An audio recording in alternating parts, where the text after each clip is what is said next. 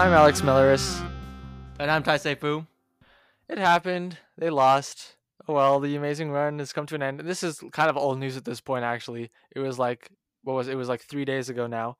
Uh, and man, I, I, my main thought is that history will look back on this as kind of the same way we're thinking about it now, which is, man, this is this like the worst team that's ever made the Stanley Cup Finals? How did they get there?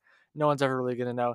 Before we, we talk about that stuff, there are there are two actually two things I want to mention that are unrelated. The first one oh.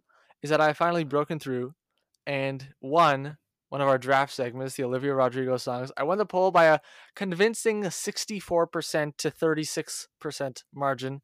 Thank you to everyone who was on the correct side, which is of course mine. And I noticed something interesting actually, which it was which was that it's the first time I posted the poll along with the actual teams and not just saying from the most recent episode who had the better team. I actually put the teams along with it.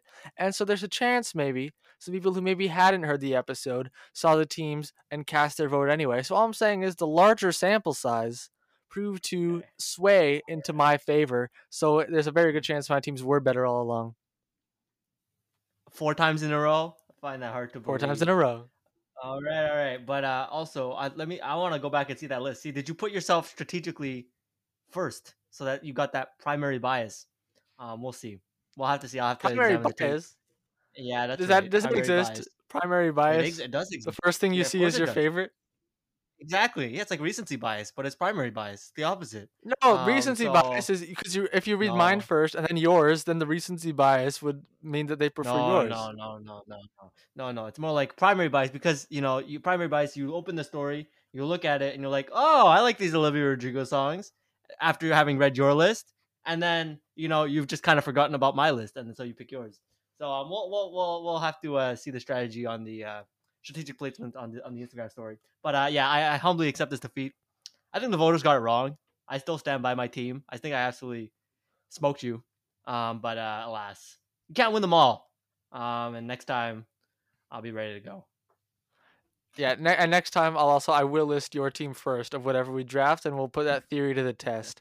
And the second thing I wanted Science. to mention before we talk about hockey uh, is that today I saw a bunch of my family members who I hadn't seen in a while in person, and my uncle, who, if you're listening, hi, Uncle Jeff, uh, he said that he was listening to an episode of our podcast recently, and he said, he told me, that partner of yours sure has a terrible potty mouth. Every other word out of his mouth is an F bomb. So, I don't know. Just, just, I don't know. I don't know. Maybe, I don't okay. know. If maybe you could right. not, um, it doesn't really bother me let's let's challenge you for today. See, I don't you don't have to tone it down 100%, but I don't know, maybe you know, see if you can experiment with some some different words. I want to see if you can wrap your head around that.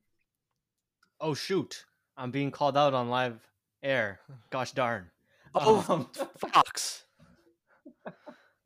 uh, okay, all right. We'll see. It's a challenge. It's a challenge. We'll be we'll keeping see. score. You can keep score. I, I I probably won't even notice if I say it. Um, but uh, all right, yeah, we will see. I won't either. And, uh, I probably won't either. Okay. I don't think I'll be able to keep score. What's the over under before we start? Uh, if I knew how many times you in a normal episode, maybe I would be able to come up with a good number. Uh, I don't know. Let's say 10 and a half. How do we feel about that? All right. 10 and a half. I'll take the under. Is and, that a bit uh, Apologies to Uncle Jeff. What? I, I don't know. I have no idea. One every six minutes? About? One every nine minutes? All right, sounds like a struggle. Already, I do I'm know already... from editing sometimes sometimes you have like four back to back in the span of like eight seconds. Okay. Yeah, usually when I'm talking about the defenseman, probably. Um, but uh, yeah. okay, fair enough. So so all right, ten and a half, and we'll see we'll see how low I can go. Okay. All right. So yeah, yet again, apologies to Uncle Jeff if you're listening again. We'll try to tone it down here. All right. mm-hmm. Um. So yeah, the Habs they lost. It sucks. Notice how I didn't swear there. Um, but uh, yeah, five games, and yeah, just the you know you look back on the series as a whole, and first of all, you're obviously sad that they lost, and like you know, I'm still left with a bit of feeling of like, well, you know, if everything had gone right, if they hadn't made all those mistakes, if Price hadn't played as badly as he did during the you know the first three games of the series, maybe, maybe they could have pulled it off. But then you look back and you're like, you know, you look at the way the Lightning played uh, against the Habs, and they just ran them all over the ice. I mean, you know, the Habs hung in there. They were completely dominated. But Tampa Bay, you cannot possibly look at any of those games, except maybe like game two, and say, uh, you know, the Habs were the better team. That that just wasn't the case. And so, you know, the Lightning deserve to win. Uh, and yeah, I mean, like the fact that it even got to game five was a big, you know, it was, you know, the, it was just a, a matter of puck luck because A, they scored in overtime, but B, you know, the Lightning hit a whole bunch of posts. I mean, that Kucherov shot that hit the post with like three minutes left, right? Like, how many times has he missed that? A wide open net. Um, so yeah, I mean, if the, the Habs were gonna come, we're gonna win that series, let alone come back from three nothing. Um, but uh, win the series at all, they were gonna need a, a shit ton of luck. That's that's one. That's one. Um, but uh, and it just wasn't. I mean, they had three. They had three rounds of that basically. So um, I mean, it just wasn't meant to be. It sucks, but um, I mean, it wasn't like they got goal lead. I mean, Tampa was just a better team. Yeah, I think what Carey Price said at the end of Game Five, kind of, uh, a lot of people were feeling the same way when he said, "I'm disappointed, but only about the result." Because like Montreal, they've been playing so well up until that point, and for the most part, they continued playing well. Tampa was just that much better. Even I think in Game Four, it wasn't just the Kucherov post. Like Brayden Point and Victor Hedman also earlier in the game both had like grade A scoring chances square off the post. That could have easily been a three-two, a four-two, or a five-two game, and the series could have been done right there. And in Game Five, I'm thinking, you know, like they had some great scoring chances near the end. Caufield did. I think Corey Perry did too. They just couldn't bury one. And after the game, thinking, oh man, they could have just gotten one, pushed it to overtime. Who knows? But it's not like it's not as if they decidedly deserved to score or got robbed there. And all the like, you know, potential regrets you're thinking, it's more just like, oh, we could have gotten lucky. We had a chance if we, we only, you know, got a bounce here or there. But it's definitely nowhere close to uh, them having deserved to to win Game Five the better team won, the best team in the NHL won. Um, by a lot, I think. And I think one of the only reasons maybe some people aren't looking at them that way is because they didn't finish, you know, near the very top of the regular season standings. But once again, we'll say that is because Kucherov wasn't there and yet they still finished uh, third in their division. So this is probably the closest we can get to like a, a dynasty, mini dynasty in this day and age. I think Chicago winning three Stanley Cups in six years, you know, because that's a stretch of time. That's, you know, three. I feel like maybe that's the number. So if Tampa gets another cup within the next three years or so, then I think they definitely meet that dynasty threshold. Oh, yeah, absolutely. I mean, they're absolutely playing like right now. Um, and really, you look at in terms of uh, playoff success vibes that I'm getting from a lot of these other teams uh, that are, you know, juggernauts or contenders. I mean, I certainly wouldn't be surprised if Tampa won uh, three years. Hell, three years in a row. Why the heck not? Um, and uh, first of all, is hell counted in the count? I see. How I notice how I just used heck there. Um, but uh, no, hell, hell's okay. Uh, that, that one doesn't count. okay. Um, but yeah, it's. It, I mean, you look at Colorado. Uh, they had well, you know, it wasn't such a bad loss. It was to Vegas, but um, they did lose four straight, and you know, it's been many years of you know losing in the playoffs. Uh, and Vegas, obviously, year after year, it seems like they find a new and novel way to lose. Uh, this year was losing to the 18th place in the league. Thank you very much. Um, and so, you know, the vibes from these other teams, not excellent. And t- Tampa, meanwhile, it seems like, you know, it didn't look like they were fatigued because, mind you, they've played so much hockey over the past, like, what, 18 months over the course of the pandemic because of the bubble that just ended, like, less than a year ago. Uh, and yet they still looked hungry. They still, they, it looked like they stepped up their game um, as the playoffs went on, and especially against the final. I mean, like, look, they were completely and utterly the better team against the Habs. Now, is that a product of the Habs just not being a you know a juggernaut overall, maybe being weaker than the other teams that the Lightning faced, perhaps, but also Tampa just looked really damn good. Um, and yeah, dynasty like back to back. I am already ready to crown them because yeah, you just don't see it in this day and age in terms of uh, you know the parity. Um, there's always there's always a whole bunch of good teams because of how even the league is, and um, to be able to come out on top twice in a row is uh pretty spectacular. Now, one thing I mean, to be fair, we did see it four that, times. I mean, four years ago with Pittsburgh. It's not like it's unheard of, and that was the one that broke the long drought of like no back to backs. Uh, so I mean, yeah, I I maybe retract slightly what I said. Like maybe Dynasty's a bit of a stretch for just two cups in two years and none before that. I think I think I think the third one before we use that word, but that's kind of just a semantic or a personal opinion. And you were you were saying before about how like um they played so much hockey over the past 18 months or so and they played a fair amount more than most other teams because obviously two maximum deep playoff runs. But this season was only 56 games. There was a several month break before that. The bubble, there was a long break before that. And so I think compared to other teams that may have just won back to back Stanley Cups, Tampa will be significantly more rested moving forward than, say, Pittsburgh was when they won their back to back Cups, especially taking into account the fact that this season was just 56 games. That makes a big difference in terms of, you know, not being fatigued. And Nikita Kucherov uh, wasn't playing for the entirety of it. So he's probably going to be pretty fresh at the start of next season as well. Yep, and that just makes them all the more dangerous. Um, and all right, one thing I'm still bugged about. We talked about it honestly all playoffs with the Habs. Um, it's the coaching decisions. It's the lineup decisions night in night out, and it's just you know you look back and you just I can't believe how stupid it is. I mean, I still don't believe it. Um, it makes no sense, and it just didn't pay off in the final. Now, regardless of whether you put in Tomas Tatar or not, I think it doesn't make that much of a difference in the long run. But it, you know, in terms of moving forward, and it looks like Ducharme is going to get that extension. He's going to get the the permanent tag for head coach. I mean, he can't go about making these stupid decisions night in night out. I mean, it's it's completely it's mind numbing. I have no idea what's going on. I mean, first of all, benching Kotkaniemi. I don't understand that whatsoever, especially as you head into you know a time where you need that offense. You think Eric Staal is going to get you that offense? I hardly, I, I strongly doubt it. Eric Staal was awful throughout the entire series. I mean, look that that goal in Game Five, the only one that you know, the winner, um, that was kind of a microcosm of well, like the people that were on the ice and who was responsible for that goal.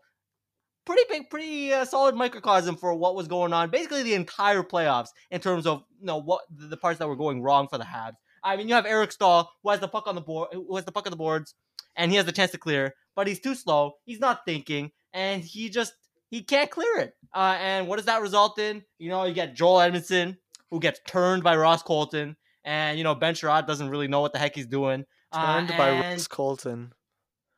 Yeah, got absolute turnstile, and you know it's that that's it. Those are three that I mean. First of all, I mean, especially Staal, he should not be in the lineup. But you know, Chiarot and Edmundson, you shouldn't be leaning on as leaning on them as much as nearly as much as they were. I'm let alone playing them at the same time.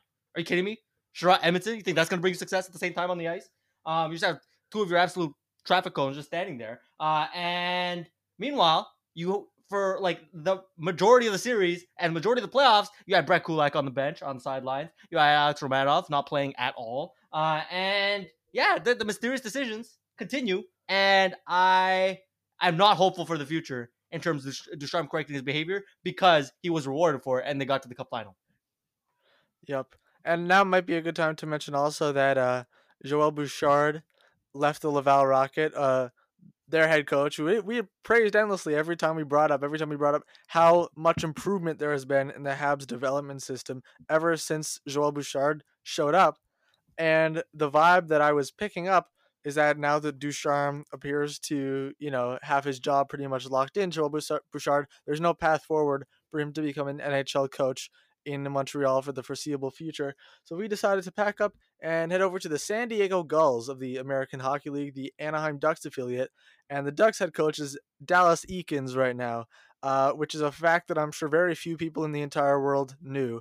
So I think that is a much easier path for Joel Bouchard to become head coach there. Because Dallas Eakins, I mean, first of all, the Ducks were absolutely terrible this past year, so he's on a short leash to begin with.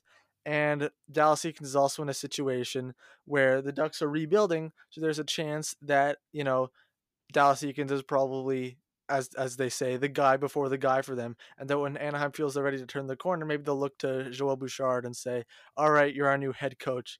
Uh, so I mean, good for them because they got an extremely talented development coach. Yeah, absolutely. And so in that sense, he absolutely fits that organization in terms of their timeline because they're rebuilding, obviously. And yeah, he's proven to be an excellent development coach uh, in the AHL. And I'm sure if he does make the jump, which I think it will, um, in Anaheim, um, because I don't think uh, Dallas Eakins uh, is long uh, at that job. Um, uh, it, it's just uh, and, and, it'll be great. It'll be great for them too. I mean, you have a whole bunch of young players, and who'll know how who'll know how to use them. Unlike a certain coach in Montreal right now, and a certain past coach in Montreal. Um, but uh, yeah, I would have liked to. you know, like looking back, you know, like you know, maybe I would have liked to see Bouchard given a shot here in Montreal.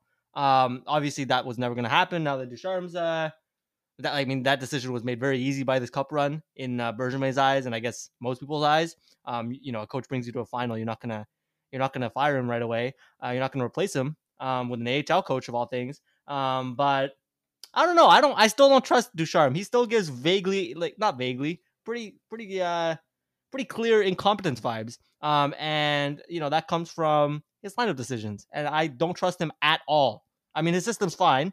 It's just Claude Julien system, but his lineup decisions, nothing. I, I don't trust him at all. Yep. Um, you know who uh who says that I don't know. I was trying to do a clever segue, uh, but I it kind of fell flat. Anyway, Nikita Kucherov. Uh, let's talk about the things he said after the game, shirtless and drunk, um, because I thought they were pretty funny. And for some reason, it took a while. I found for most people to realize it was funny. A lot of the initial reaction was, "Oh, why would he say something like that?" And then people kind of said, "Ah, you know what? It's actually pretty funny." Um, in chronological order, basically, the first stuff was about Vasilevskiy. We was talking about how he was robbed for the Vezina two years in a row, and he was like, they gave it to whatever the guy in Vegas, uh, and all those things. And that was after Vasilevskiy won the Conn Smythe very deservingly. And then totally unprompted, he decided to bring up the fact that Montreal fans acted like they won the Stanley Cup after winning game four. And he was like, Oh, give me a break. Their final was last round. And I thought that was absolutely hilarious. Not because it's a correct take, because celebrating after your team wins is pretty normal fan behavior. Uh, I, but I just thought it was so funny. It was oh, they they celebrated too hard, and that he seemed actually frustrated at at Habs fans. And I was like, this is funny. This is pretty unique. I mean, this is why we need more some more loose lipped players in the league. I mean, you know, they say fun nature, stupid stuff like this, and we all get to laugh at him, um, and laugh with him, I guess, a bit um, because you know he just won the cup. So you know how much can you really laugh at the guy? Uh, but uh, I mean, yeah. It, it, what is what is what exactly is he implying? What kind of behavior is he expecting from the Habs fans? Um, apparently, okay, so we're down three nothing. Well, you know what? I think I think what he expects is like hockey players. You know, after you know if they're down five nothing and they score the five one goal, you know, um, maybe we just don't celebrate as much. But uh, I mean, come on, fans here. Uh, we don't subscribe yeah, totally to the dumb different. hockey code. yeah, exactly. Uh, and so, yeah, and it was uh, and, and it was also a completely unnecessary dig too. Uh, like uh, the the whole like you know your Stanley Cup your your finals was last round is um, I don't know how to take that. Like, what is that supposed to mean? I I don't know. I I, I did we win our finals. yeah, did we win our finals? I guess so. Clarence has Campbell Trophy. I hope. I really hope they hang a banner for that. I, I anyway, was gonna say, yeah, yeah. Um, man, I, it's it's so because I don't even know where I'm, where I'm going with this because it was just such a, a shocking thing to say, and I think part of it, part of the reason maybe Kucherov doesn't understand that Montreal partied so hard is that none of us expected to win a single game in the Stanley Cup final, especially once they yeah. were down three nothing. And like if that happened on the Tampa side of things, that they were down three nothing and then they won a game, I'm sure they wouldn't have gone as crazy as Montreal fans did. But I gotta say, you know, winning that one game instead of getting swept feels pretty nice. I gotta say, feels pretty nice to lose five instead of four for for team Absolutely. morale, you know, or whatever fan morale to boost it. They got that special moment, the overtime goal. So uh, you know what, Kucherov, um, uh, I, I I disagree. There we go. But speak your mind because it really it, it wasn't classless. It wasn't offensive. I really don't care. Yeah, exactly. And it just made for a funny moment, right? And uh God knows the league needs more of that. Okay. All right.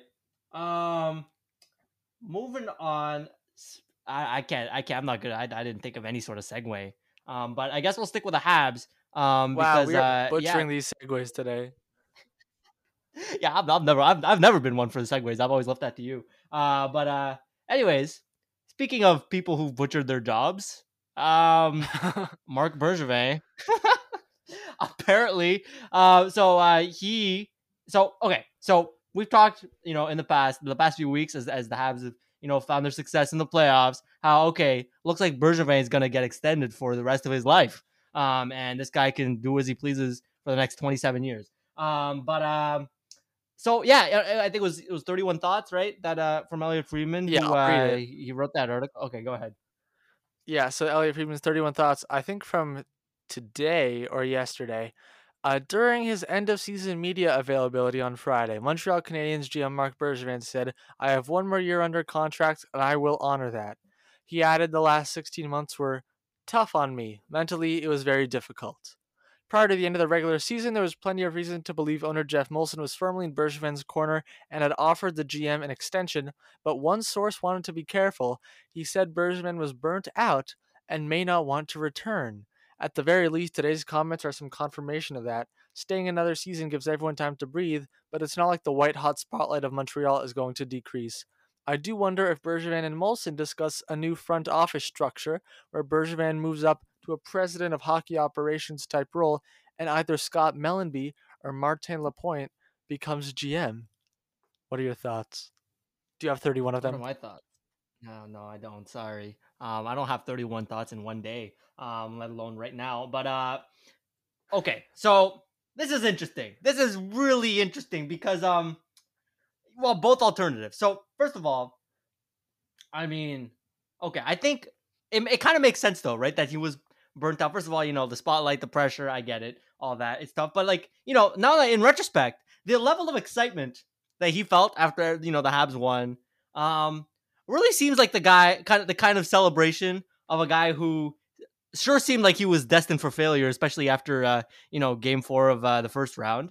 Uh, and I mean, it like his his luck completely changed 180 degrees, and this guy was just completely letting loose because he was like a child, um, uh, Yeah. as they were celebrating, right? Um, and looking back, I'm like, yeah, that kind of behavior checks out. Like, you know, I'm sure he's very passionate about the team, but also like I mean, it sure it sure seemed like you know, like you know, the Habs like struggling to even make the playoffs against Calgary. You know, at the end of the regular season, and everybody's talking about how this guy's about to lose his job, and all of a sudden, you know, um, his team starts winning like out of nowhere. Um, I mean, in that sense, it, it- I think it really makes sense. Um, and it kind of explains his uh, just the sheer level of extreme excitement that he felt. Um, but uh, yeah, as for as for moving forward, I mean, okay, all right.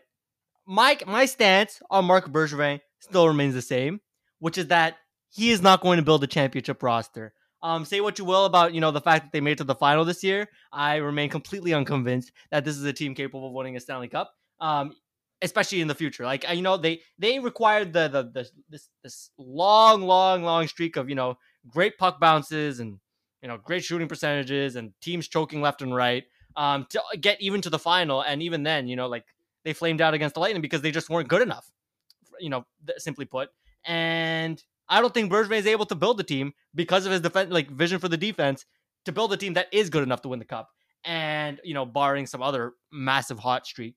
Um so i mean look i that, that was the thing right? So i thought you know i thought for sure this guy was coming back he's going to get an extension and if it means he's going to leave his job frankly i'll take it I'll take it. I'm still looking for a change here at the general manager position. This finals run has not given me any sort of uh you know what what's he hasn't gotten any extra leash from me. That's what I'm saying here. Um because I don't think moving forward like when are we going to win a cup? Not in the next 5 years I don't think. Um and so not with the team that he's put together. So in that sense like if it pushes him out of the job, I'll take it. I think an, an interesting part of that was it, it made it sound like it might even be as soon as this offseason that Bergevin gets switched to a president of hockey operations role and Mellanby or Lapointe becomes the new GM. And I'd be interested to see how a dynamic like that works. I'm always kind of confused when a GM gets quote unquote promoted to president of hockey operations. I think it happened in, in Florida a couple years ago. I think it happened in Chicago a couple years ago. It happened with the Golden Knights recently when uh, George McPhee got promoted to ho- president of hockey operations, and Kelly McCrimmon became the new GM. And I'm pretty sure in situations like that, McPhee still has a very a pretty heavy hand in the hockey decisions. Um, and it's not you know all up to the GM to make trades and signings and all that. Um, but I assume his role in that field would be diminished. I also assume that Scott Mellanby and Martin Lapointe would pretty much be on the same page as Marc Bergevin is in terms of vision for the future. So as long as Bergevin's around in any sort of capacity, I don't think that, you know, vision of the defense that we've criticized nonstop would really change that much. But it does sound a lot like whatever the case is for this coming season, after that, Bergevin's at very least heavily considering leaving the Habs, uh, not signing an extension, uh, maybe retiring or maybe just taking a couple years off from front office. I don't know. But either way, I think at the end of the upcoming 21 22 season, there's going to be not just a new GM, but maybe even some more shake up in the front office, especially if, you know, Montreal misses the playoffs this upcoming season. We might get more fresh faces in there than we would be anticipating. Yeah. And, you know, like, if it sounds like the reason why he doesn't want to come back is that he's burnt out, right? And a guy that's burnt out, I don't think he's seeking a promotion, right? Um, you know, president of hockey ops, where he's still very much under the public eye, um, because he's got he's just even higher up title now, um, and he'll still be, I think, held very accountable for you know how the team does. I mean, you think to like the the current president of hockey ops around the league, I mean, they're still very much tied to their team success. You know, their name comes up when it comes to uh, trades and transactions and all that. Um, and so to think that you know kicking him up um, at a level would ease the stress on him, I don't think that would work, frankly. Um, and so that's why you know from the uh, and, you know I wish him well in terms of his mental health. I I really do I, I really do hope that um you know he finds himself in a good mental spot. Um, but from a uh, team construction perspective, um, from a from a uh, trying to get him out of the job because I don't think he's very good at a perspective. Um, I think there's a real, real chance that after next year, like you know, if regardless of uh, how the team does, if Bergevin is burnt out, I don't think he's coming back even in a higher role. Yeah, yeah, I know. After this upcoming season, I'm guessing that he's probably done with the team. That s- sort of promotion is just potentially for this upcoming season that is you know promotion on paper but actually would probably diminish his role in the upcoming season there's a chance he, he would want something like that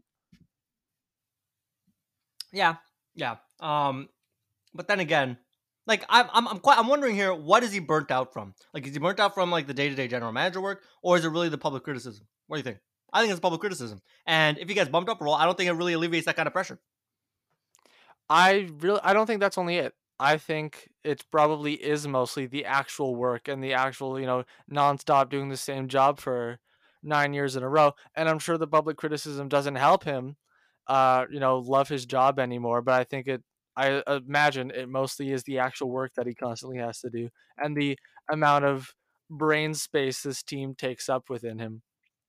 Yeah, that's fair. That's fair. And um, yeah. So overall, I'm just this came out of fucking nowhere. Oh, that's two. Yeah, really. Um, did. but uh, I mean, I was fully ready to go the next like three, four, five years, given Molson's attachment to uh, Bergevin, um, where he was gonna have free reign, and like this kind of renewed his term, this whole finals run. Um, and I think Ducharme was gonna come along for the ride because he was the coach for the whole thing. And yeah, I, I like it really did come out of nowhere and I'm like really still taken aback by it. And I mean, this is I guess this was really the only way that was, this was gonna happen, right? Um, if Bergevin if Bergevin was done and he wanted to leave, um, and I didn't think that was gonna happen, uh, but uh, here we are because I don't think Molson was ever gonna fire him. Um, I don't think Molson likes him too much, right? I think Molson likes him too much. So yeah, it's really surprising stuff. Speaking of people who want diminished roles with their current teams, Vladimir Tarasenko wants his role with the St. Louis Oh Blues diminished to zero percent. Oh, He wants his role with the Blues diminished to zero percent. He asked for a trade. I think that's my Oh. best segue ever. Um, I agree. yes. Oh, Thank you, thank you very much. So Vladimir terrible. Tarasenko has requested a trade from the St. Louis Blues. He's had three shoulder surgeries in the past, I think it's 28 months. And this was one of the most prolific shooters in the NHL. Uh, this year in 24 games, he had four goals. Before that, he had three goals in 10 games. So he has not played a lot the past two seasons. Before that, though, he was money in the bank for at least 30 goals. He hit 41 year. He is he was at least an elite shooter. Now with all the shoulder problems he's had, it's really a question mark whether he's going to be able to return to that form. And for that reason, even though he has a great track record, I'd be hesitant to give up too much for him. He's 29. He does only have two years left, so it's not too big of a commitment if it doesn't work out, but it is at seven and a half million per year. And this is honestly the type of player that I'm really struggling to get a gauge on what the asking price and what the market price is for someone who was so good and then has barely played the past years and has a significant injury that might hamper his strongest strength as a strongest his his biggest strength as a player. Yeah, for me, I think the uh the biggest question mark I don't think is the trade value so much as how washed is this guy? Um because like I don't really because first of all I don't think he was fully healthy when he returned. Um, and I think the offseason will do him good, but just how much good I think is a huge question because we haven't seen this guy play healthy in like two years, right? And and um and it's not like we've seen him play, you know, quote unquote healthy and play poorly, right? I, I think he was injured the entire time, and so his stretch of poor play this season, um, I mean, you definitely take into account, but I don't know if that's representative of his uh talent at this point in time, um, and next season and the season after. So yeah, this one's uh this is interesting. Um, and I think the asking price will be a big factor. I first of all, I think um you know the seven and a half million. I assume that that'll be uh that'll be halved by St. Louis um in a trade because I don't think anybody has that kind of cap space for a twenty year old, twenty nine year old you know shooter coming off of two three shoulder surgeries. Um, so you know I don't think that's a go uh in terms of the full cap hit. Um, but aside from that, it's an interesting. I assume it's a buy low candidate. I mean, I don't think. See, that's the thing. I don't think GMs are clamoring to get this guy. Um, he's unhappy. He's had the surgeries. I mean, this is a very, very risky play, especially if you're giving up significant assets. And I don't see any general managers doing it. Now, then again, we see the Oilers going after Duncan Keith. So who knows? But my initial instinct is that there, this this will be a buy low candidate and one that could potentially work out. You know, um, if his shoulder is healed, I don't, I don't, I don't know what the status is on the shoulder though, and that's obviously the the huge thing. Um, and yeah, so from the sound of it, yeah, the situation in St. Louis with him is really bad. Like, um, he doesn't trust the doctors anymore, and because I guess something went wrong, they didn't properly fix it. That's why he had so many surgeries, and so that's a that's a bad situation. And so I think general manager looking at that, they're not going to go up too much, and so I think it's a real, real buy low candidate. And for a team with a lot of cap space, I think it could be interesting. I think you could, if you could uh, kind of rehab his rehab it, rehab him if he's not washed, then you got yourself some value. But I would, I would like it's if it's not buy low, stay the hell away. Yeah, I'm looking through some teams now, trying to figure out who Tarasenko might be going to, and I tend to when I uh, you know like some big name player with a big cap hit gets in these trade rumors, I always start at the bottom of the who has the most cap space list, and there are teams like New Jersey and Columbus around there. But you know, I'm going up like, well, does any team have like a comparable player who they might be wanting to move on from? What do you think about like a Tarasenko plus for Johnny Gaudreau situation? Gaudreau has like just one year left before he becomes a UFA. I mean, that's that's a no.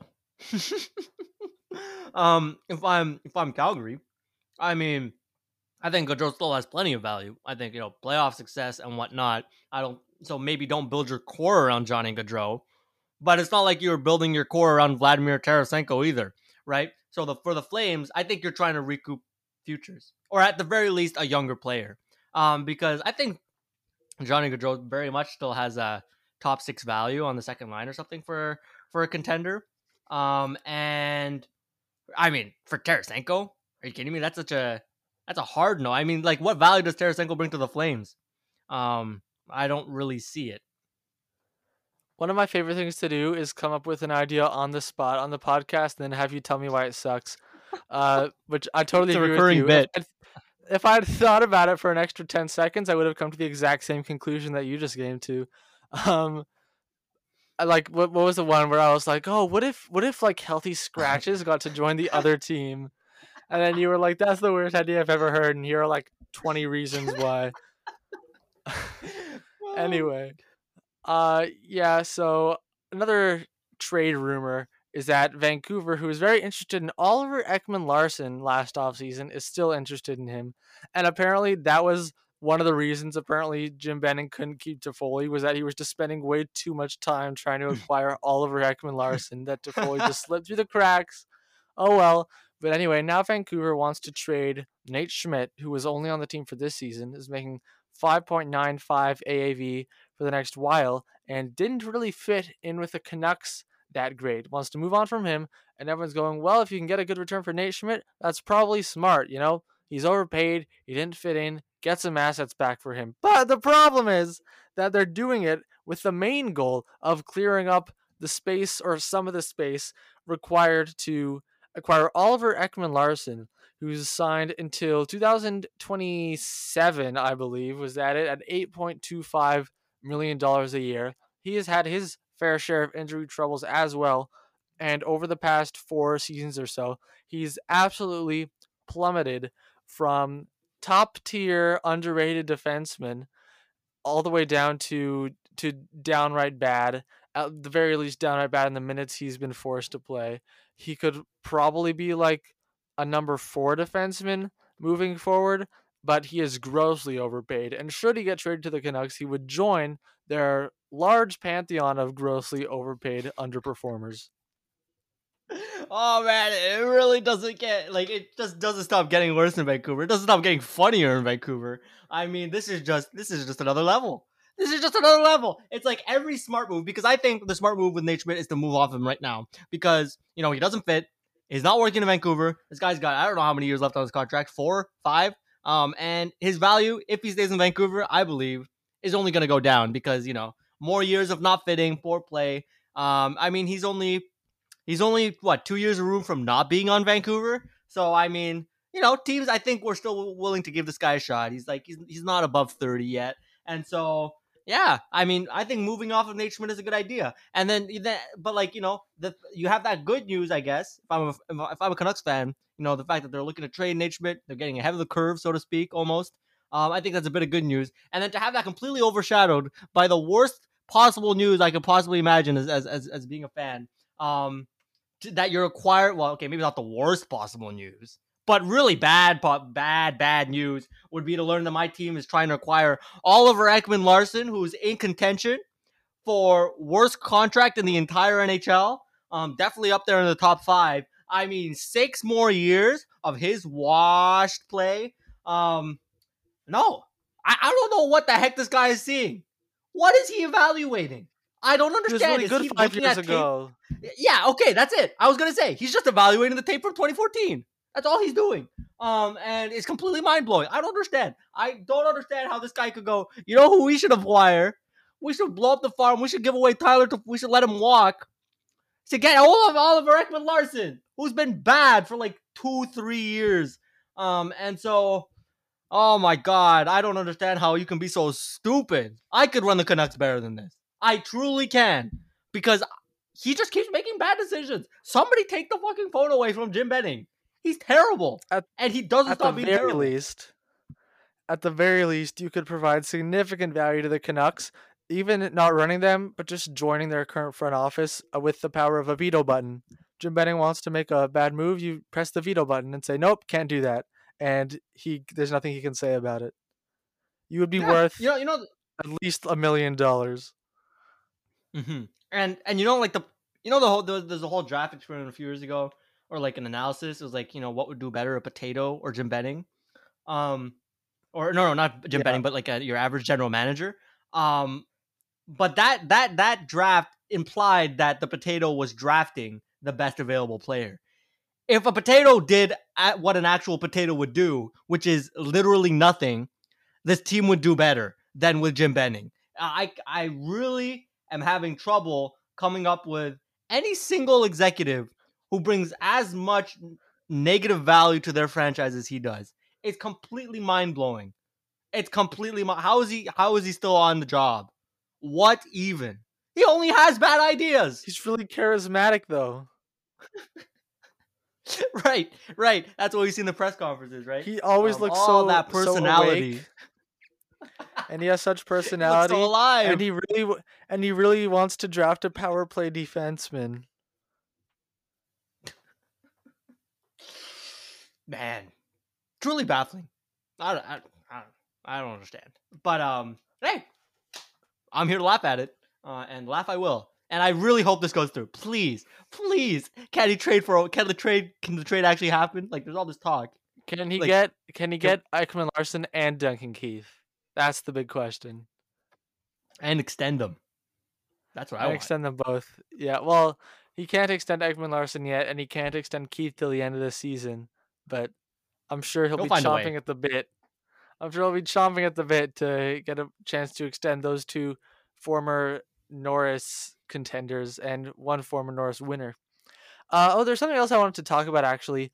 Uh, in, terms of the Canadiens, I feel like because there's obviously you know the off season is about to get into full swing. The expansion draft lists are due a week from today, and probably next week we're gonna do like a a Seattle expansion. I don't know if like mock draft or maybe just a, a deep look into things. Um, that'll mostly be next week, and then it'll be the actual draft, free agency, all that stuff. And I feel like I want to talk a little bit about trying to figure out what Montreal's offseason offseason is going to look like, specifically as it pertains to their pending UFAs. I don't think Merrill's coming back. I don't think Gustafsson's coming back. I really don't think Eric Staal's coming back, and I hope he doesn't. Um, Tomas Tatar, he deserved a better ending uh, in his time with his time in Montreal because he was excellent for the three years he was here, and I wish he got into a couple more playoff games than he did. Uh, but I don't see him coming back mostly because of that. Uh, and that leaves Corey Perry, who today expressed interest in coming back to Montreal next season, which I like very much because Corey Perry was one of the biggest pleasant surprises of the year.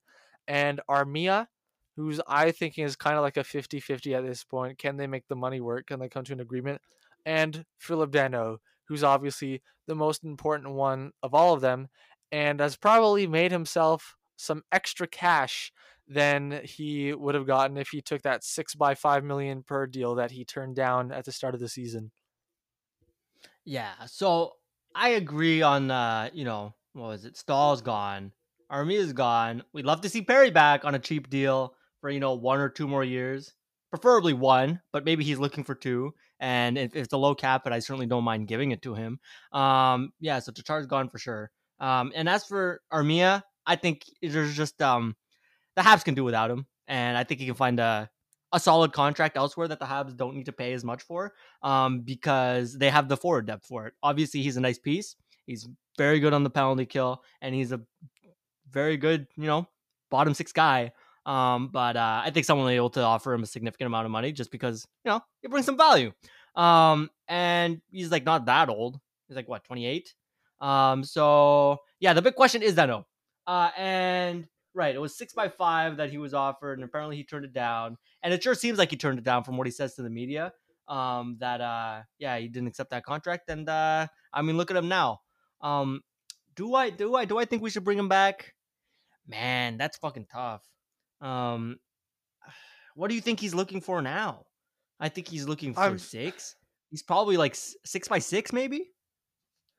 That's a lot. Yeah, I don't want to Danault's a- Danault six by Danault's six. a really tough one because you think about like Tampa Bay, you know, their premier defensive center is Anthony Cirelli, and he provides offense too, which Phillip Danault doesn't. He's really Phillip Danault can neutralize the other team's superstar players very effectively, even though he's not a superstar himself, and that's extremely valuable. But you know who else can neutralize, say, Brayden Point is a Brayden Point level player. And I- I know that those are very hard to find, but ideally you want to, you know, fight a high powered offensive team with more high power offense so that you can score more goals in them and not someone who's just really good at neutralizing them and being an even split when he's on the ice. So, and that's one of the reasons I'm hesitant to be like, yeah, Phil Danault shut down Brayden Point, so he's as valuable as him. You know, give him six and a half million dollars. And I'm I'm so sure that if Phil Danault wanted to hit the open market, there would be an insane bidding war, and he would probably get close to like a seven million AAV. And at that point, I'm like, all right, go go take the money, Phil. Thanks for thanks for your time here, but we're gonna have to try and figure out something without you. Yeah, I mean, look, you can't. The, the thing is, the Habs, especially you know, you have Price and Weber's contracts anchoring the cap space. Um, you can't give that kind of money when you have you know Kotkaniemi, who's a he is an RFA this year, right? Um, so he needs a new contract. Uh, you got Suzuki coming up, and you'll have Caufield coming up. I think in two years. Um, with those in mind, and they're all going to command more money, especially as you know. I assume that they're going to continue playing well.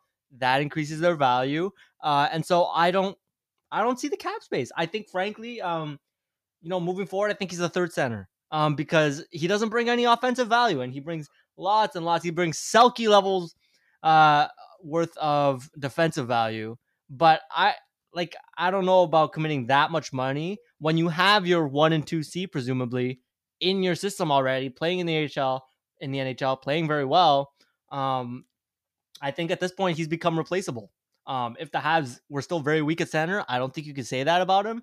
Um, but the fact of the matter is, you got to choose your how you're going to allocate your cap space. Um, and with with Kotkaniemi and Suzuki coming up, and they're con- they need new contracts, I don't think you can afford to allocate three uh three centers worth of top six centers. Like you know what I mean? Like you can't you can't pay for three of those. I mean, if one of them's on a rookie deal, that's fantastic, and maybe you can add that extra value, like you know, like a Danault contract. But now that those those younger contracts are coming up, uh, and they'll need raises, I don't think it, the money's there in the budget, and I think you just have to allocate the cap space elsewhere. Uh, and so, you know, now that I think about it, I've talked myself into. I really don't think we should be giving him even six million dollars um, or even maybe five and a half over six years to Phillip Danault, because I think the solution's already there. I think his replacement's already there. And if he's your third center, or even if he's your second center and, you know, Kotkaniemi's your third center, like now you're paying Kotkaniemi second line center money when he's playing on the third center. And there are other parts of your roster, notably the defense, where you could be spending that money. Phillip Danault absolutely still would be the second center. What the second center if he came back next year and Kotkaniemi would be behind him, and probably Jake Evans number four. And that's one reason I'm worried about losing Danault is that I'm not convinced Kotkaniemi is a number two center yet. Uh, at least not yet. Do I think he will be? Probably. Um, and so that if they do lose Danault, I do think they're going to need to bring in an immediate replacement slash upgrade for him at center. Like I know David Krejci, for example, is the first one off the top of my head is UFA. If they lose Danault, maybe they bring in David Krejci on like a, a two year contract, something like that. Or maybe they, you know, go after Kuznetsov or Jack Eichel in a trade or something like that. But I don't think I'm confident in the Habs' current centers to say that they can lose Danault, not bring in another center, and be fine moving forward with Suzuki, Kotkaniemi, Jake Evans, and Ryan Poehling. Uh, not just because they're also young. I just I don't think the four of them combined are are good enough for that. Not to mention that would mean they have a repeat of the problem where they have four centers who can play center and none of their wingers can step in in a pinch if needed.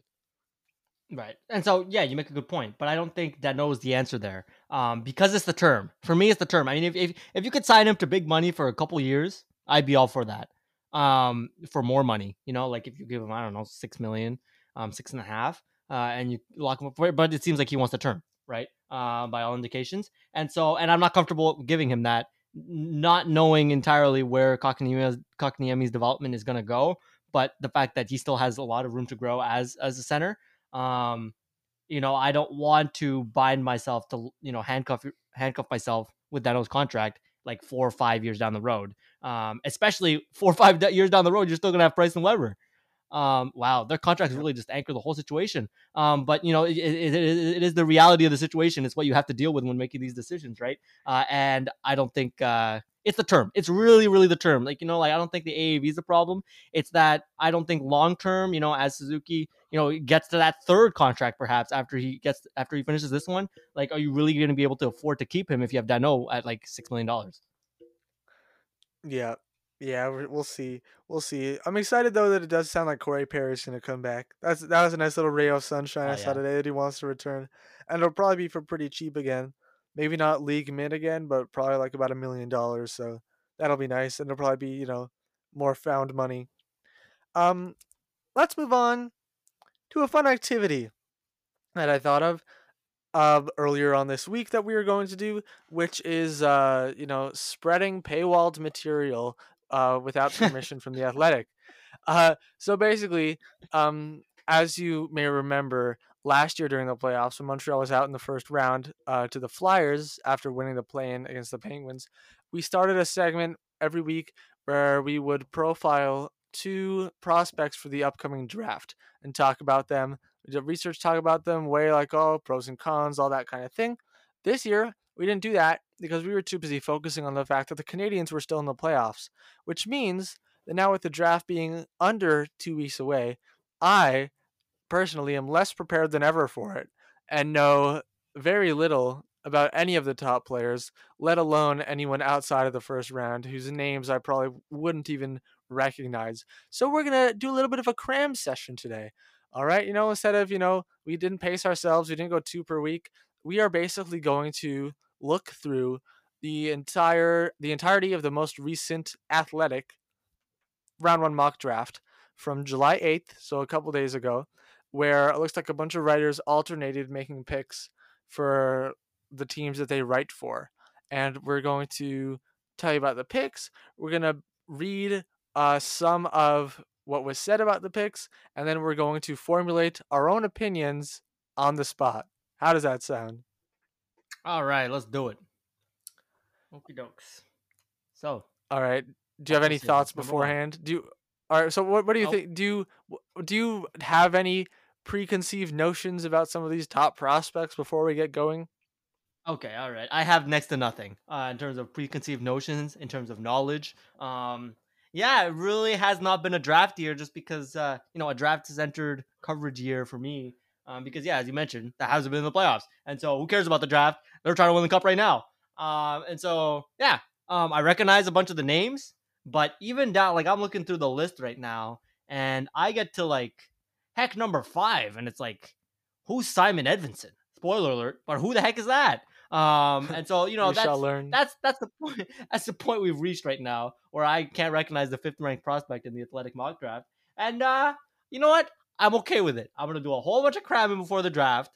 But um, you know, the Habs are picking 30 31st this year.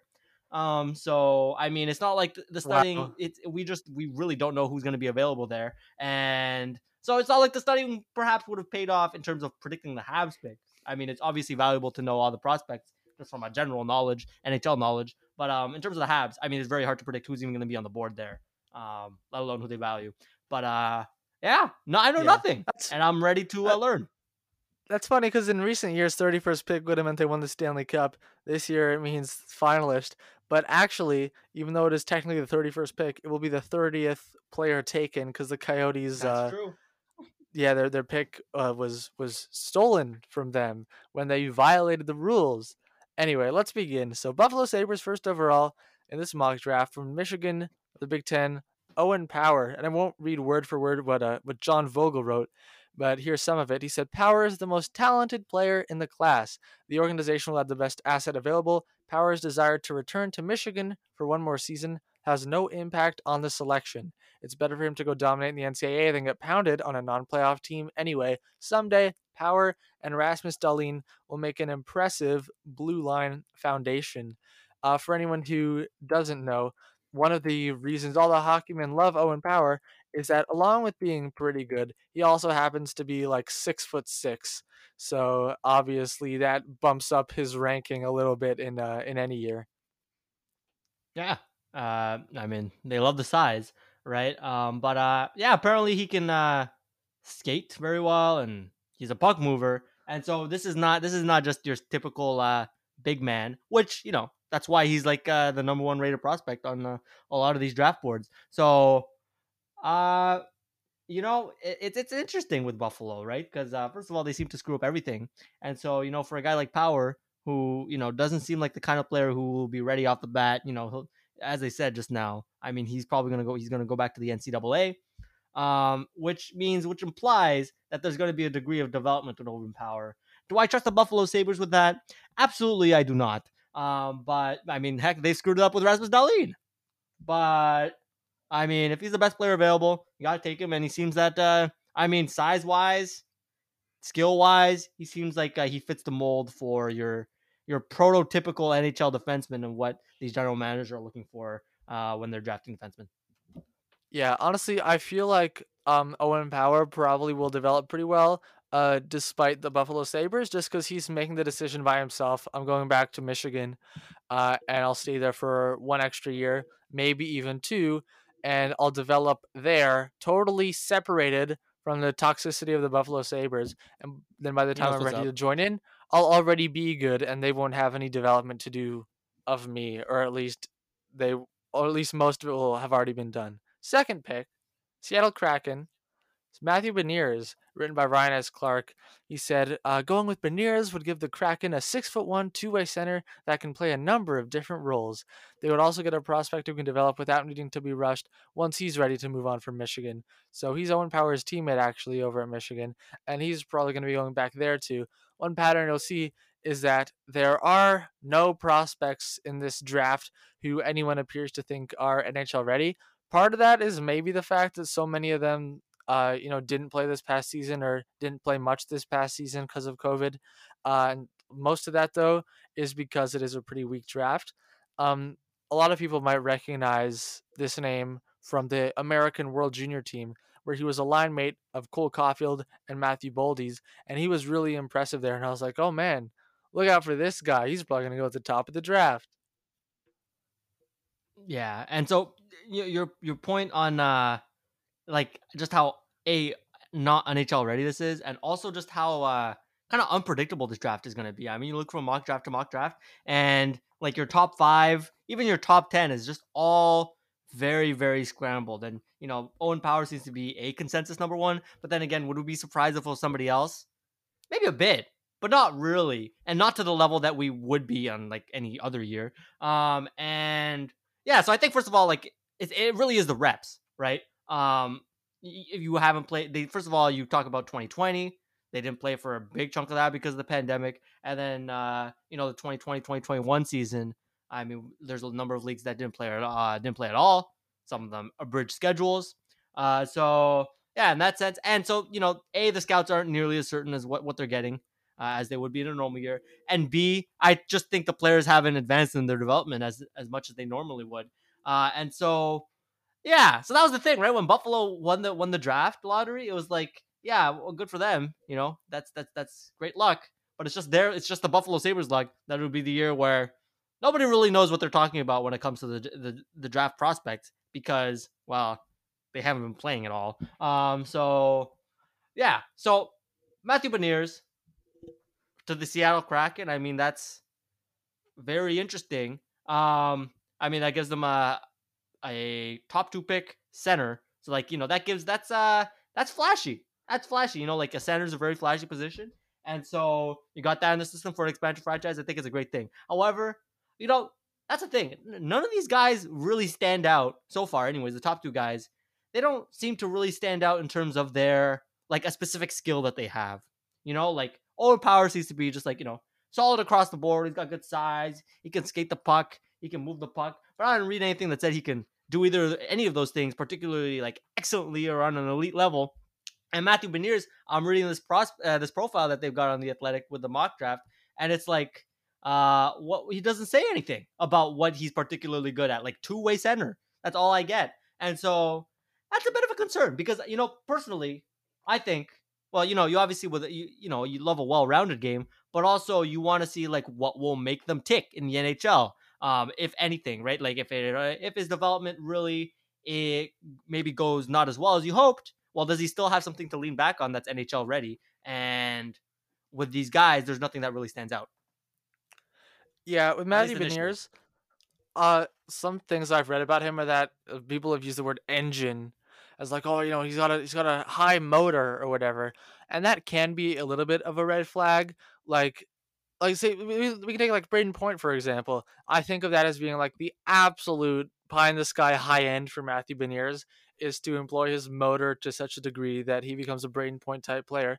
But I also think of even though he had a great back half of the season, a guy like Sam Bennett who was who was praised for his motor in his draft year. And they were saying, "Oh, he's going to go first overall," and then he slipped to fourth and was like, oh, he's got a, such a good motor. And then it never really panned out, and he became kind of like a, a, fourth liner for the most part in Calgary with a good motor. So uh, I guess what I'm saying is Matthew Beniers might be good, but also might not. Anyway, let's move on to pick number three. Uh, this is one guy, as you were kind of alluding to, that does have a very specific high end skill, Dylan Guenther, And I think this it might be like I don't think he's going to go higher than number three, but I think he may be one of the top two prospects in the draft, and it's because of that high ceiling that we talked about all the time in our prospect profiles. We like players with a high high ceiling, uh, something that makes them special. And Eric Stephens here uh, writes that he's a high end sniper that could develop into the first line goal scorer that they need. Looking at his stats for this year, it's a pretty small sample size in the WHL, but in 12 games, he has 12 goals and 12 assists. It's an average of a goal and assist per game in the WHL. That's incredibly impressive. And of course, currently Anaheim's top prospect is Trevor Zegras, who is uh, an elite playmaker. So that does kind of seem like a match made in heaven. Oh yeah, absolutely. And if I'm, you know, honestly, if I'm Seattle, I would strongly consider taking Dylan Guenther first, uh, or like second, second. overall, but with their pick. Um, yeah, because man, you know, like I center, I said center was kind of, you know, it's a flashy position to fill. Okay, we have this in our pipeline. He's a he's gonna be the number one center of the future. Um, but you know, you know what's flashier? A guy who scores a shit ton of goals. Uh, and it seems like that's that's the, that's what this guy does. And I mean, as I was just saying, we're talking about elite talent, or you know, the the one thing that you're just really elite at. Um, and I greatly value that. It looks like Dylan Guenther, His thing is doing is scoring goals. Uh, and you know, that's that's a hell of a thing to be good at in the NHL. Uh, very very useful, I would say. You know, just based on what I've seen in the past. Um, and uh, so yeah, I mean, I, I I would take him second overall is what I'm gonna say because I mean a goal scorer. Why not? I mean, like it seems like Benier is like engine. That, that is a red flag to me because I mean, what if you're? It just it just what do you really bring if someone's can like I can get a fourth liner who can who plays really hard and can outmuscle somebody. You know what I mean? Um, and you know, like if, if that's what he brings, but just on another level, like I don't know if I want to spend a second overall pick with that. Uh, but Dylan Guenther, by all means, seems like this guy's a, a bona fide top three pick in this draft. The fourth pick, New Jersey Devils, Luke Hughes, famously the brother of Quinn and New Jersey Devil Jack Hughes, uh, and Corey Maziak or Masisak, I think that's how it's pronounced, frames it interestingly. He says, if Luke Hughes is not among the first three players selected, he's going to be one of the biggest stories of the night, either because the Devils do draft him or because they do not. Normally, I don't think it's much of a big story if a team doesn't draft uh, their player's brother. But Jack has kind of made a point of being like, oh, yeah, it'd be super cool if I got Luke Hughes, my brother, on my team. And I think Luke Hughes even said something about how, like, oh, what, not devil specific, but this was funny anyway, when he was like, what sets me apart from uh, my brother? Oh, well, uh, I'm six foot two or something like that. And, uh, and I don't know if you remember this. Basically, the day the Devils drafted Jack Hughes first overall, uh, well, not the day, the day after when rounds two through seven were going on, he was talking to, to them, the front office, and he was like, "Hey, you guys like Patrick Moynihan?" And they were like, uh, "I don't, I don't know if they answered, but he was like, oh, I really like Patrick Moynihan. Patrick Moynihan was like his teammate at the U.S. Development Program, and then they actually drafted Patrick Moynihan like in the sixth round. so, so I don't know if they were gonna do that already, or if they were like, oh, let's, let's, I don't know, they probably they all I assume the only reason they picked Patrick Moynihan wasn't because Jack Hughes wanted them to. This guy they just drafted. But I don't know if they like is Jack Hughes really already pushing all the buttons in New Jersey that he's like, oh, draft my friend Patrick. Okay. Oh, draft my brother Luke. Okay. And if New Jersey's does really think Luke Hughes is the best bet at number four, I wonder if there's a part of them that's like, mm, do we really want to do exactly what Jack Hughes told us to do again? Or if they go out of their way to not pick Luke Hughes uh, does it kind of look like, oh, they're doing it because they want to stick it to Jack and show that he can't call the shots? So either way, there are going to be terrible take artists at work, whether the Devils pick Luke Hughes or not. Yeah, they they they can't win in the public perception. You're not gonna please everybody. Um, but when it comes to like like actually making the decision, um, I don't think you make a point either way. Like I don't think you, I don't think the fact that it's Luke Hughes first of all, um, like I don't think that would discourage you from making that pick. You know, you're not gonna. I don't think that's a logical train of thought for uh, the front office to be like, yeah, let's not make it seem like we're listening to Jack Hughes. Um, like I don't think that's a uh, point of concern. Number one um, priority of the offseason. Do not make it look like we're listening to Jack Hughes. exactly. Um, and so yeah, um, if anything, you know, like you get the brothers together. Um, presumably they have some chemistry. I presume. I don't know. Maybe they don't. Um, but uh, maybe they do. Um, as brothers would. And so you stick them on the same team. I mean, it's a, it not. If anything, it brings in some ticket sales, right? Um, t- you know, typically a fourth overall pick, the first year, um, when they're not really, if they're not going to be playing in the NHL, what kind of hype is there? Not really much. I mean, the draft happens and then they kind of fade from the public eye. Um, but uh, you know, with Jack Hughes already playing for the Devils, you'll be like, well, we're just waiting for his brother to join him, and that's gonna be a grand old time. And so, yeah, I think. Uh, well, let's talk. We, we haven't even talked about Luke Hughes, the player, yet.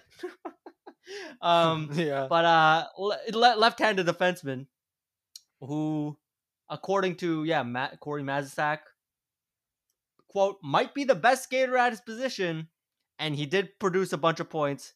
Um, with the USND and USNTDP. So uh I mean, look, he brings that offensive talent in terms of uh, defenseman, which I am a big fan of. Uh, throwback to the last year with William Wallinder, and so I mean, look, if he's the, I we haven't gotten into the some of the players that are after him, so maybe I'll find somebody that'll be like, well, I would take him ahead of uh, Luke Hughes. But as of right now, I mean, if he's got that skating ability, the puck moving thing, going for him. I mean, I think that's what really makes in the modern NHL a great defenseman. And so I wouldn't hesitate to take Luke Hughes, um, especially not to stick it to Jack Hughes so that his brother isn't on his team. yeah. Uh, wait, were you just talking about Simon Edvinsson for a second, or did I? Nope. Did I just dream I, that?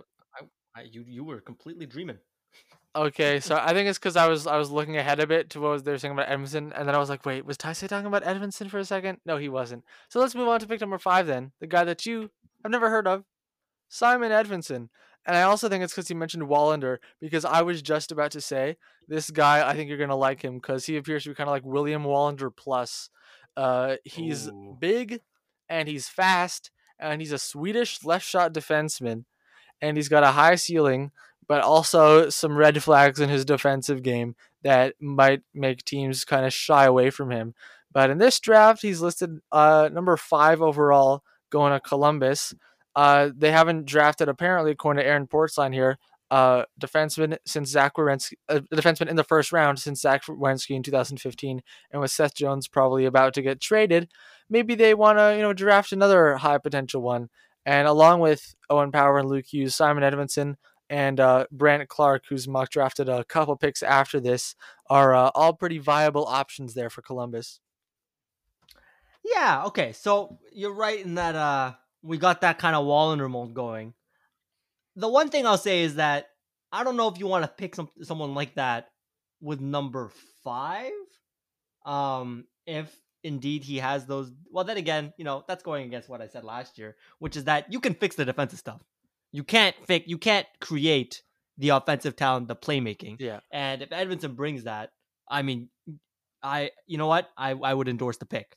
Um, because yeah, it's all about the new age defenseman. Um, I am I am not for any sort of Kaiden Guhle picks. I'm against those. Uh, and I'm here for the uh, puck movers. And I mean, if that means they get drafted at number five overall, well, then so be it. Uh, and so yeah, I think yeah, I, I still hold the line in terms of you can develop the defensive stuff if you have a good developmental system.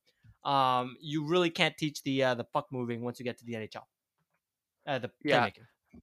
Mm-hmm. I think a lot of people would agree with you, and I also think, well, first of all, Edvinsson is better and does have a higher ceiling than Wallinder, and the fact that this is kind of a weak draft where there aren't that many players with high ceilings.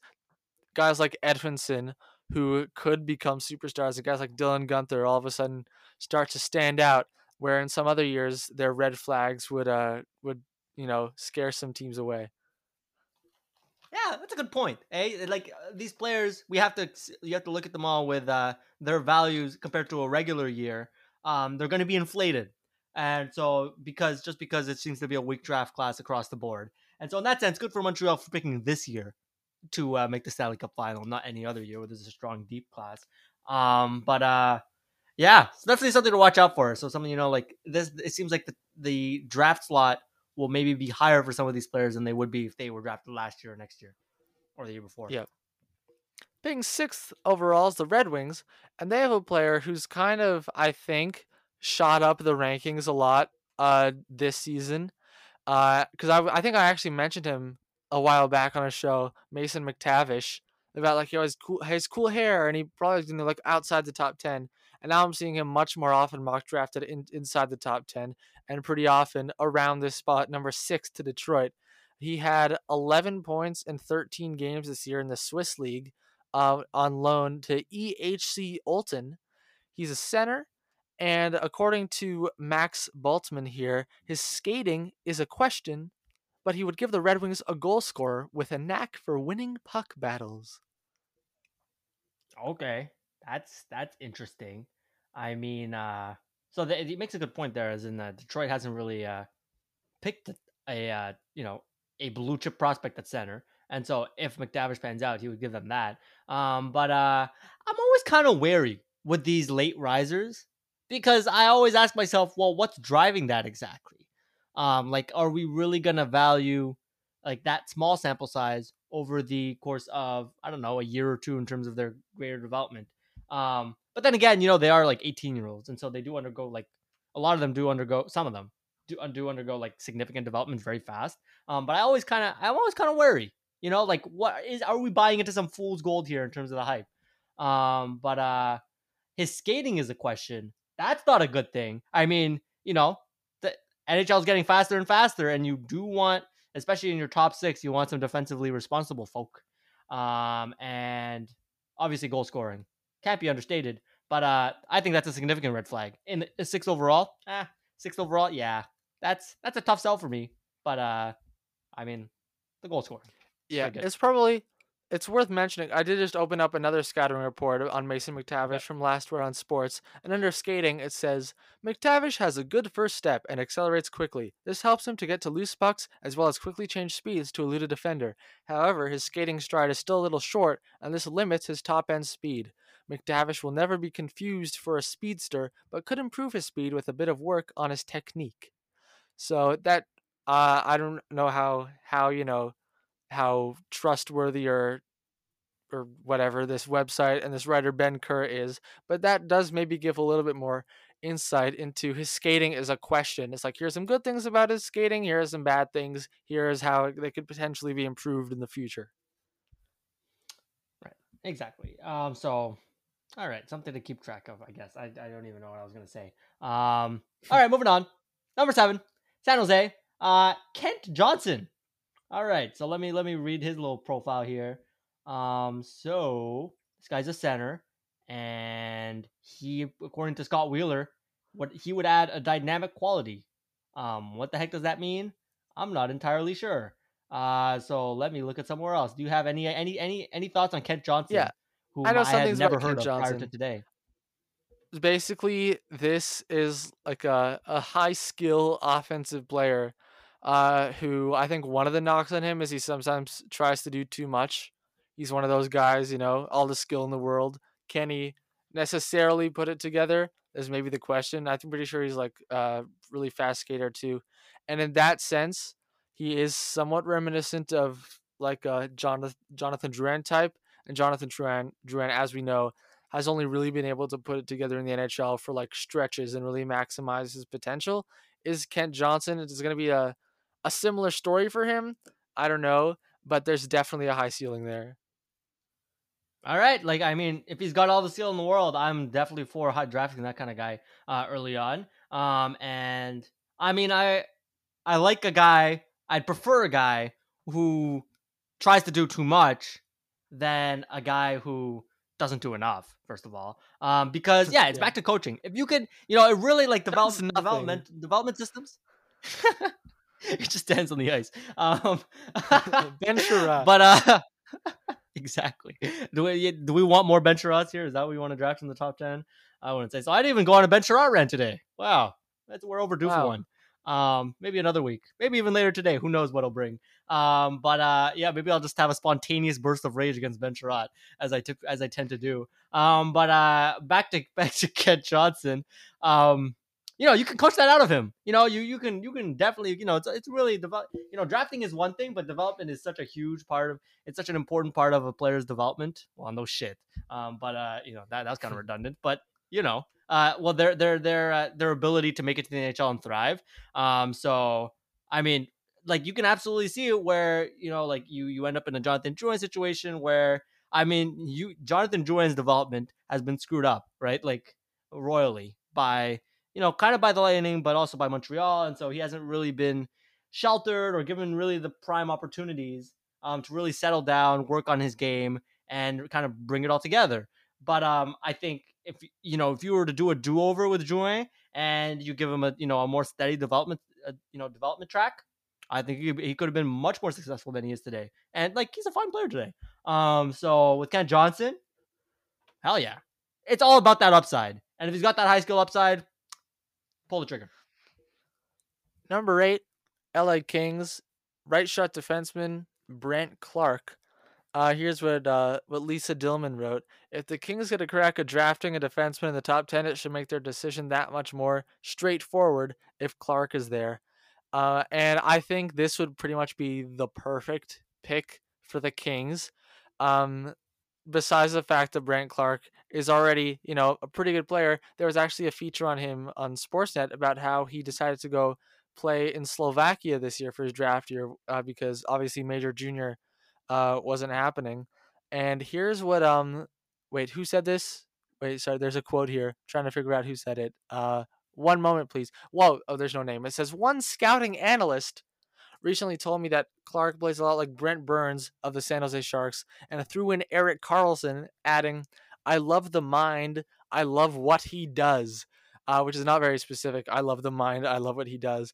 But anyway, I think positionally, this is also um, like the perfect thing for the Kings to get a defenseman here uh so high in the draft because their pipeline is filled with so many high end forwards and they have some okay defensemen like Bjornfot and Michael Anderson and Kale Clague who are starting to scratch the surface. But to get one with a really high ceiling like Brandt Clarke, I think would probably be the perfect addition to their prospect pool. Which is already so so loaded. Um so yeah, adding a defenseman like that would be perfect. And I look elsewhere and it seems like this guy he's a uh I mean, you talk about Brent Burns and Erik Karlsson; they are not known for their defensive hockey.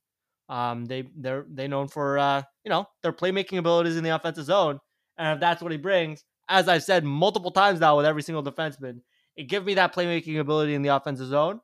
Um, and I don't know what's the deal with his skating.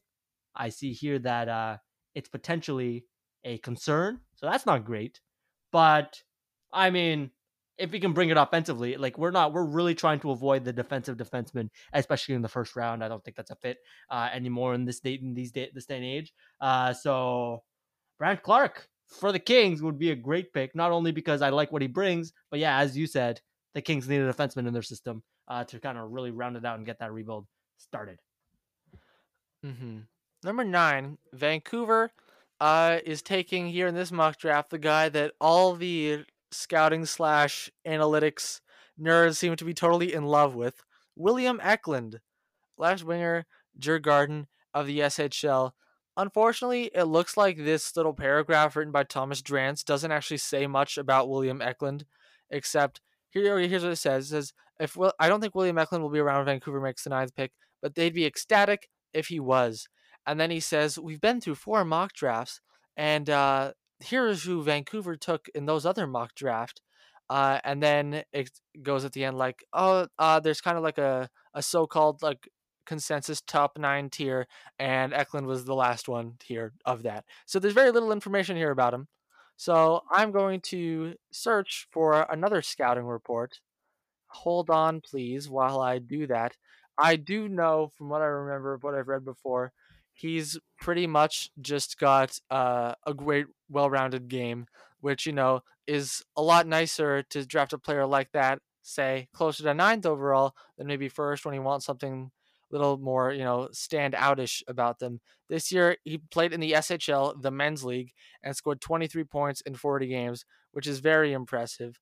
Eklund is a very good skater, according to Last Word on Sports. Eklund is a very smart player. He loves to slow down the play and find openings in the defense. He has very good stick handling and puck control, as well as good balance. So uh, here's another one. Eklund is a very good defensive player. He reads the play well and puts himself in good positions to cut down passing lanes. He's willing to work down low, supporting the defense against the cycle game.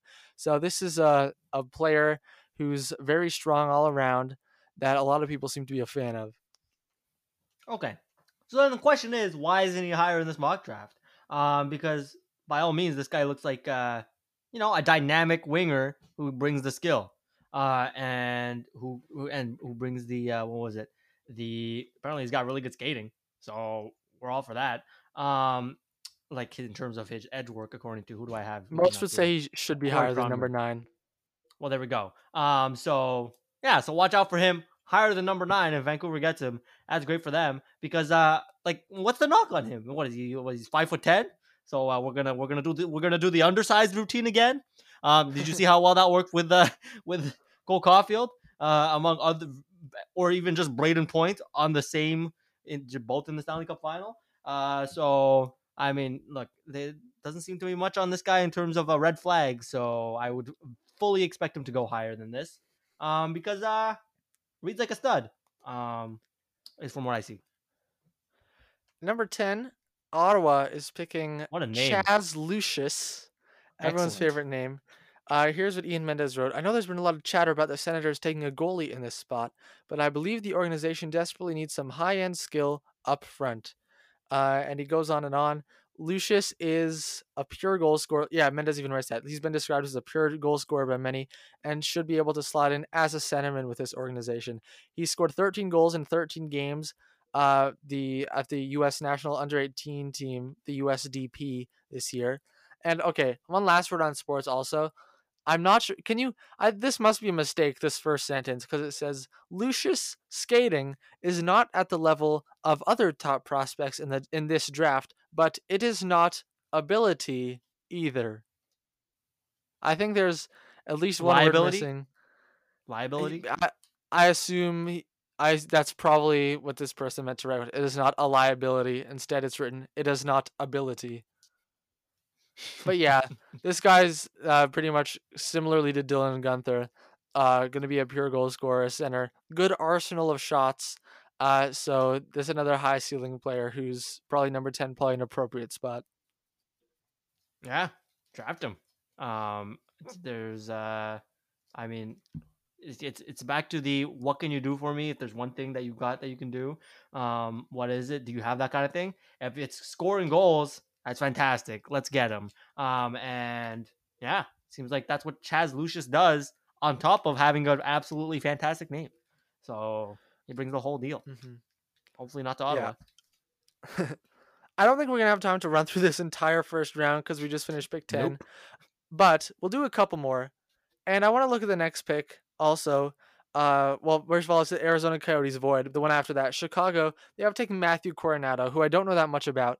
But I was just I was reading this paragraph written by Mark Lazerus. Please, please do better, Mark Lazerus, as I'm writing these paragraphs. I want to read it.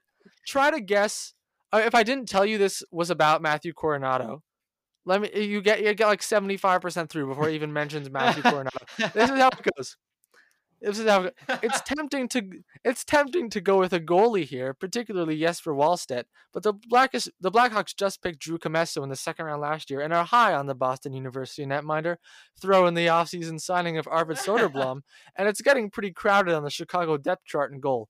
So when in doubt, it's always a good bet that the Blackhawks will opt for a USHL kid or a local kid. Matthew Coronado fits both bills as a Chicago Steel product could be an opportunity to trade down a few spots with the team looking for a goalie. And that's it. What have we learned about Matthew Coronado? He's from He's Chicago and plays for the Chicago Steel. That's it. That's the only new information I've learned about Matthew. I know nothing about him.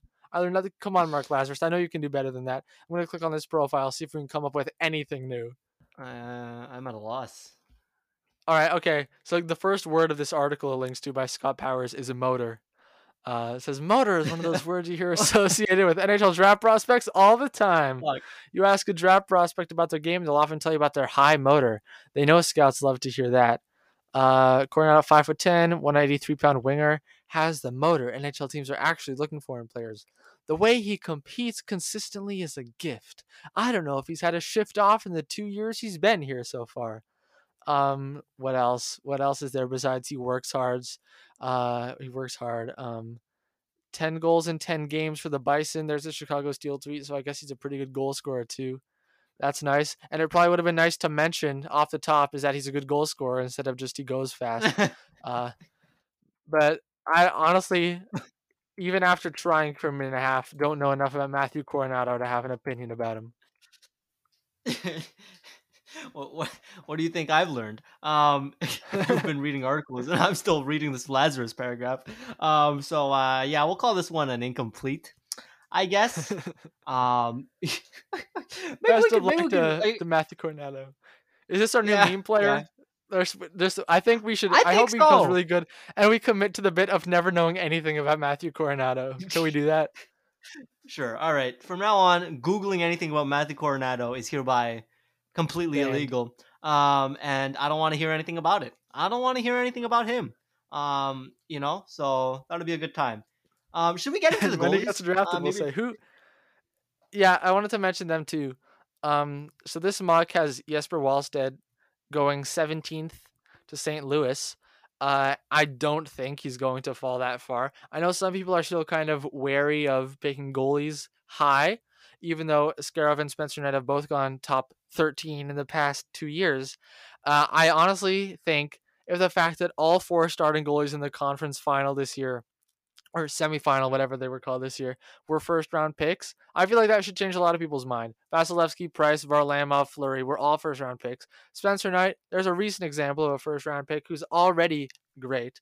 And yes, for Wallstedt, I've even seen some people say that, uh, oh, you know, if you weren't such a coward, you'd take him in the top five because he's pretty much a shoe in to be a, a, a great number one goalie. So I really think he probably doesn't fall past Chicago there at pick 11. Yeah, when it comes to goalies, um, first of all, like this seems like a great for, for fit for Chicago. We've been wondering when they're when they're gonna find their heir apparent. Um, assuming Kevin Lankinen isn't isn't gonna be the guy for the next uh six odd years. Um, but yeah, it's it, it's interesting, eh? Because uh, you really don't see many goalies taken. Like you'll have years where you know there's no goalie taken until even maybe the second round. Um, and and I think you know that if you do have a goalie who people are saying has a first round grade, that should um drive you to pick them to to just to just see you know like that gives me a great sense of security about their prospects because I mean when do, when have we ever really seen a first round bust? Maybe I just can't think of one off the top of my head, but a first round First goalie round goalie bust. bust?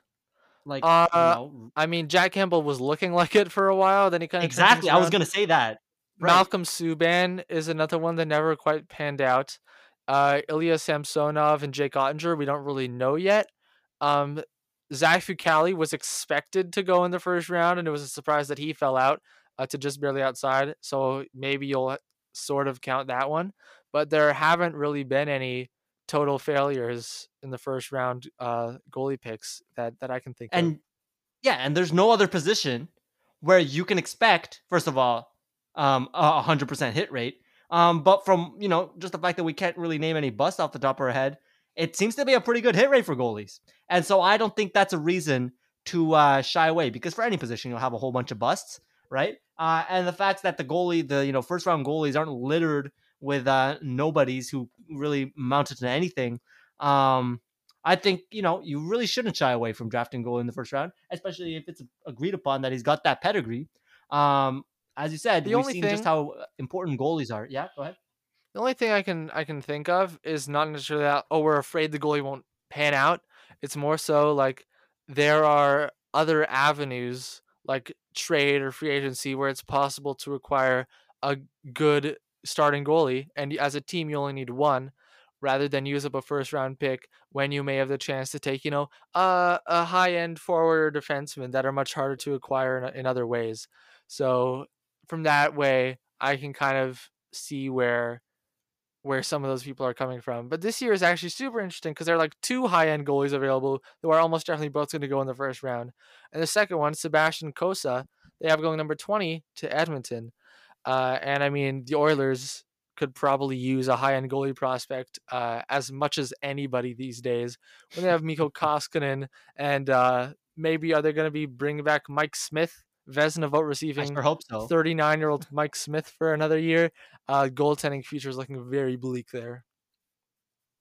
Yeah, absolutely. And so, uh, from uh, this article, apparently he's even uh, he plays for Edmonton, like his junior team's Edmonton, right?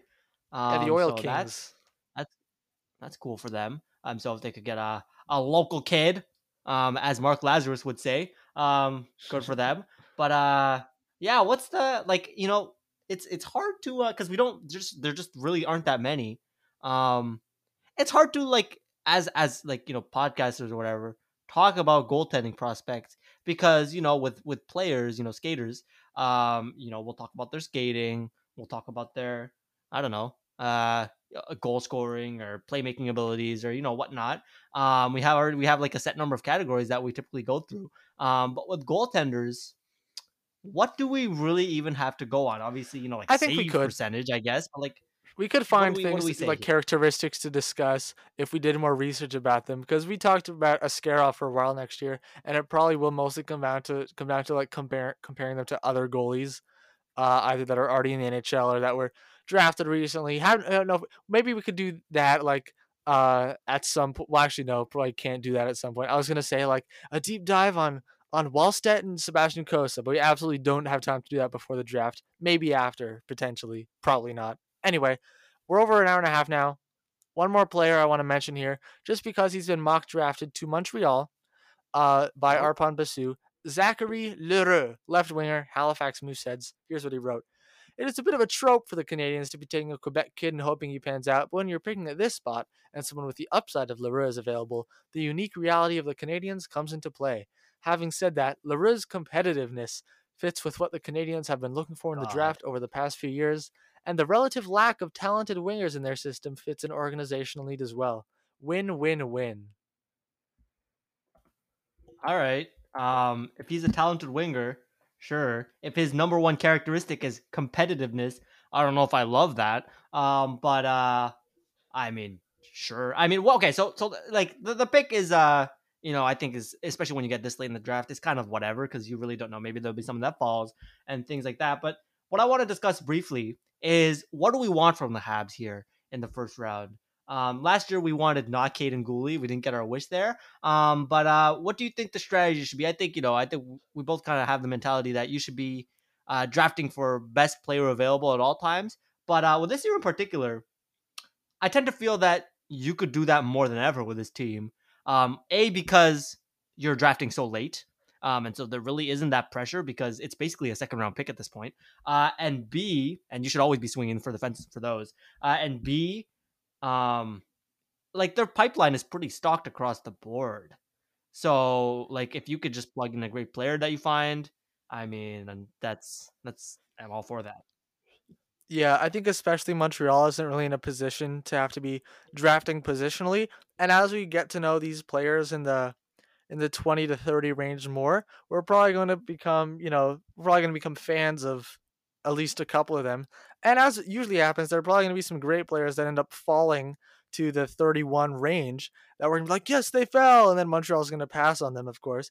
Um, like, do you really think they would have taken Noel Gunler last year if they were picking right at the end of the first round? I strongly doubt it. But no uh, maybe maybe someone like uh maybe someone like Aatu Räty or or Fabian Lysell is actually going to fall all the way down to Montreal and we're going to celebrate. So we'll see. I think maybe next week next week we'll uh we'll finish going through this, learn some more about the prospects and also do the Seattle expansion stuff. How do you how do you feel about that? Yeah, I mean, it's it's the off season. Let's go. Uh and go. uh I mean this is uh this is plenty of content to work with and so um, I'm very excited about it. And uh, yeah, the expansion draft and the draft, it's really sneaking up on us. Mostly because you know they made the cup final. I'm sure other fan bases mm-hmm. have been talking about the draft for like two months now, um, but we haven't. so uh, so yeah, I'm uh, relate to the like, party. a lot to cover, and I'm excited for it. Yep. Yeah, thanks for listening to this week's. Oh, of course, fashionably late. I'm wearing my pajamas right now. Thank you very much for listening to this week's episode of Fusion and Hockey Podcast. We'll be back next week, the day that the expansion lists are sent out. I'm not sure if it's like a 5 p.m. deadline or if we're gonna have them or have some of them or not have any of them, but we'll see. We'll see when we get there. Thanks for listening. You can follow this podcast on Instagram at Fusion and Hockey Podcast. And you can follow us on Twitter as well at the description.